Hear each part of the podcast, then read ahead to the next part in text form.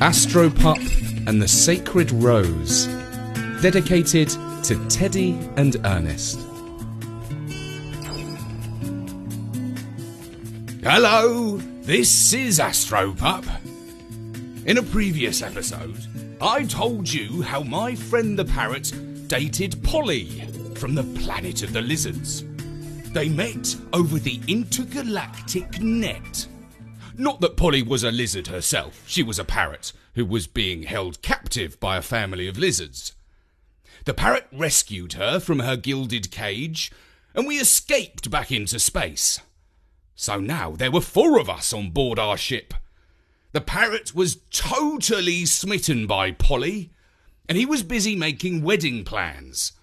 But it turned out that she was resistant to his charms. In fact, the love match made in space was not working out well at all. The parrot did all he could to charm and amuse Polly. He called her My dear hen friend. He preened her plumage. He even offered to play Japanese Scrabble with her. But she picked up one of the game pieces in her claw and shook her beak. Perhaps you could tell me a story, she suggested.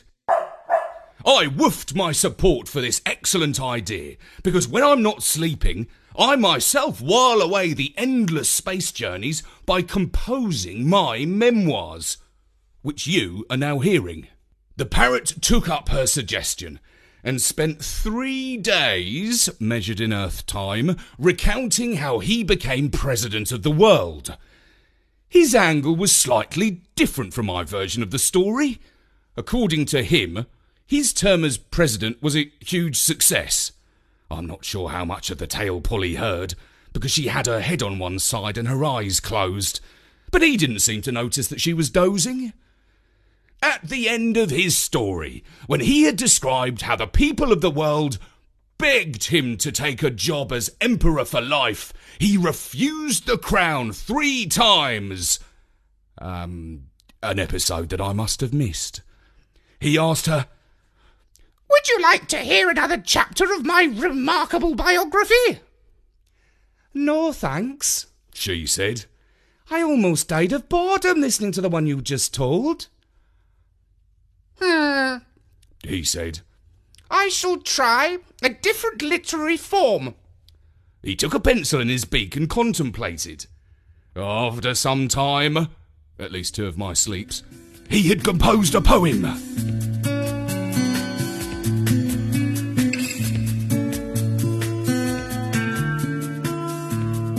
Polly, my love, you are, you are brighter than a shooting star, blaze of multicoloured perfection, sweeter than the fruitiest confection. But you play harder for me to get than the hardest shelled puzzle yet, more mysterious than the most cryptic crossword clue. What a brilliant find for a genius mind are you! While he was reciting his little heart out, Polly pretended not to be paying much attention. But I do believe that she was pleased with the parrot's poem, and flattered, because for several hours she laid off complaining. But when he asked her if she would like to play 3D chess, she replied, It is plain that you do not understand me, or female birds in general. After this rebuff, our parrot seemed to lose hope. He spent long periods lost in thought. Are you sulking? asked Polly. At first, our parrot appeared not to hear the question, until she squawked it again, only louder, and right in his ear. I said, Are you sulking? Why on earth would you think that, my dear? replied the parrot, shaking his head. Because you have been silent for a full ten minutes, a first in my experience. I was wondering, said the parrot, what I could do that would please you. Well, said Polly, a genius level brain shouldn't have trouble figuring it out, but I shall help you. I like flowers. In particular, I like roses, red ones. But we're in the middle of space. protested the parrot. There are no roses here. All I want is a single red rose. Is that too much to ask? Are my tastes extravagant? Are you calling me unreasonable? Fired back Polly. No, no, no, of course not. I would never mean to imply any such thing, my dear. Oh, look! He was examining the space charts. There's a planet with a rose on it, and it's only a million light years out of our way. You see what you can find if you only look. Said Polly. At this point, Marlowe put in a word. Uh, um, uh, I think I should point out, Polly, because my friend the parrot is a little shy to explain this, that a million light years would take us 50 million years to travel, which is quite a detour. But a second in the eternity of love? She replied. Ah! Exclaimed the parrot. Never fear, Polly, my dear. I don't fear. Replied Polly, but the parrot took no notice. It just so happens that in precisely 13 hours and 4 minutes' time, we will be passing the entrance to a wormhole that leads directly to the planet where there is a rose ready and waiting to be plucked. We'll be there in no time. There was no holding back the parrot on his mission of love. We entered the wormhole in space, which is a direct but uncomfortable way to travel, as gravity goes up and down and all over the place, and we're thrown about a fair bit. I was sick, and the parrot nearly puked on Polly, but fortunately missed his beloved, or she might have had even more to say than usual.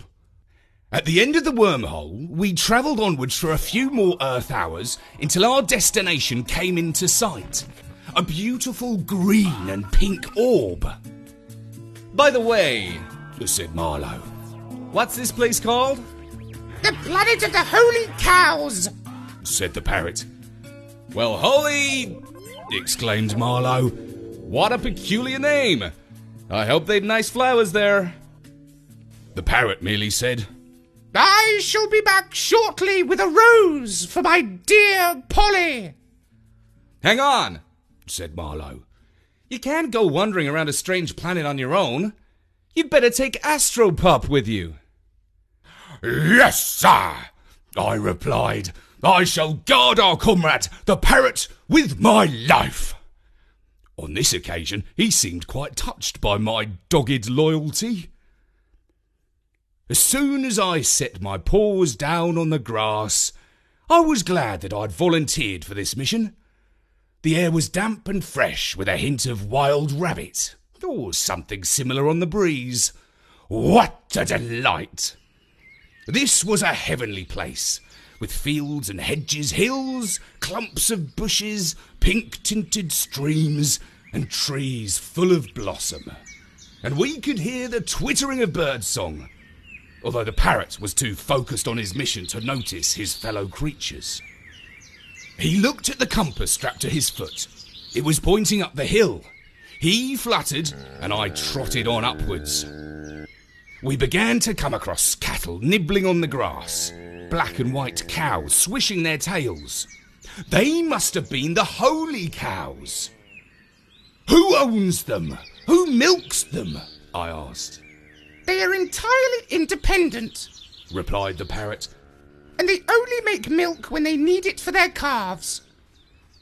We carried on climbing up the hill. Eventually, the parrot said, The next field is where the rose grows. I have come to fetch a rose for my love that is unique and special, which is why it is guarded by three bulls with golden horns. I did not like the sound of that. And I soon saw the animals he was talking about. And unfortunately, they saw me. These bulls were the size of earth elephants and stood on hind legs wearing helmets with their golden horns sticking out. They were carrying nasty looking weapons that were something like a cross between a gun and a baton. As we approached, two of them began to stamp and snort at me. They did not seem to notice the parrot, who sneakily fluttered overhead. Uh oh! I thought.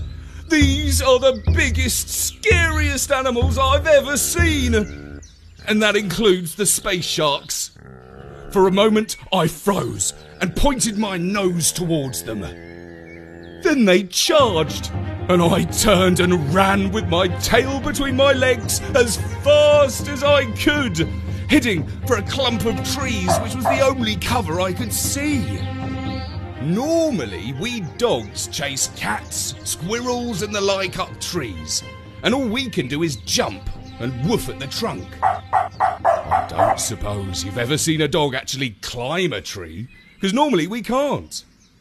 But in this instance, the only case I know about in the whole of canine history, I, a dog, shot straight up that tree. I was that scared. I just ran at it, and up I pounced, like a cat. Soon I was hugging a branch for dear life as one of the bulls head-butted the tree. The whole ground shook, and the tree leant backwards and creaked. Whoa! I fell to the ground. I was stunned for a moment and came to soon enough to scramble into the thicket.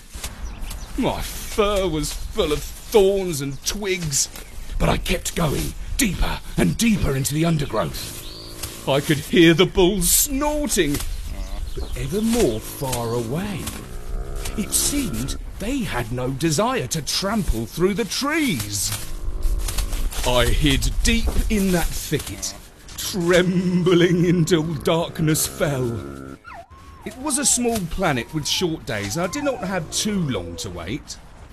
Finally, I crept out and made my way downhill towards the place where we had parked the spaceship, half expecting to find that it had lifted off, leaving a shallow crater where it had stood.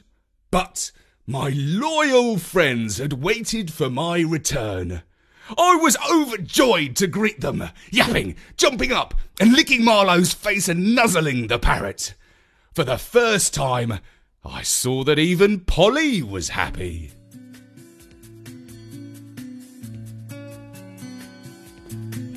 And that's where we leave Astropup, the parrot, Polly, and Marlowe for now.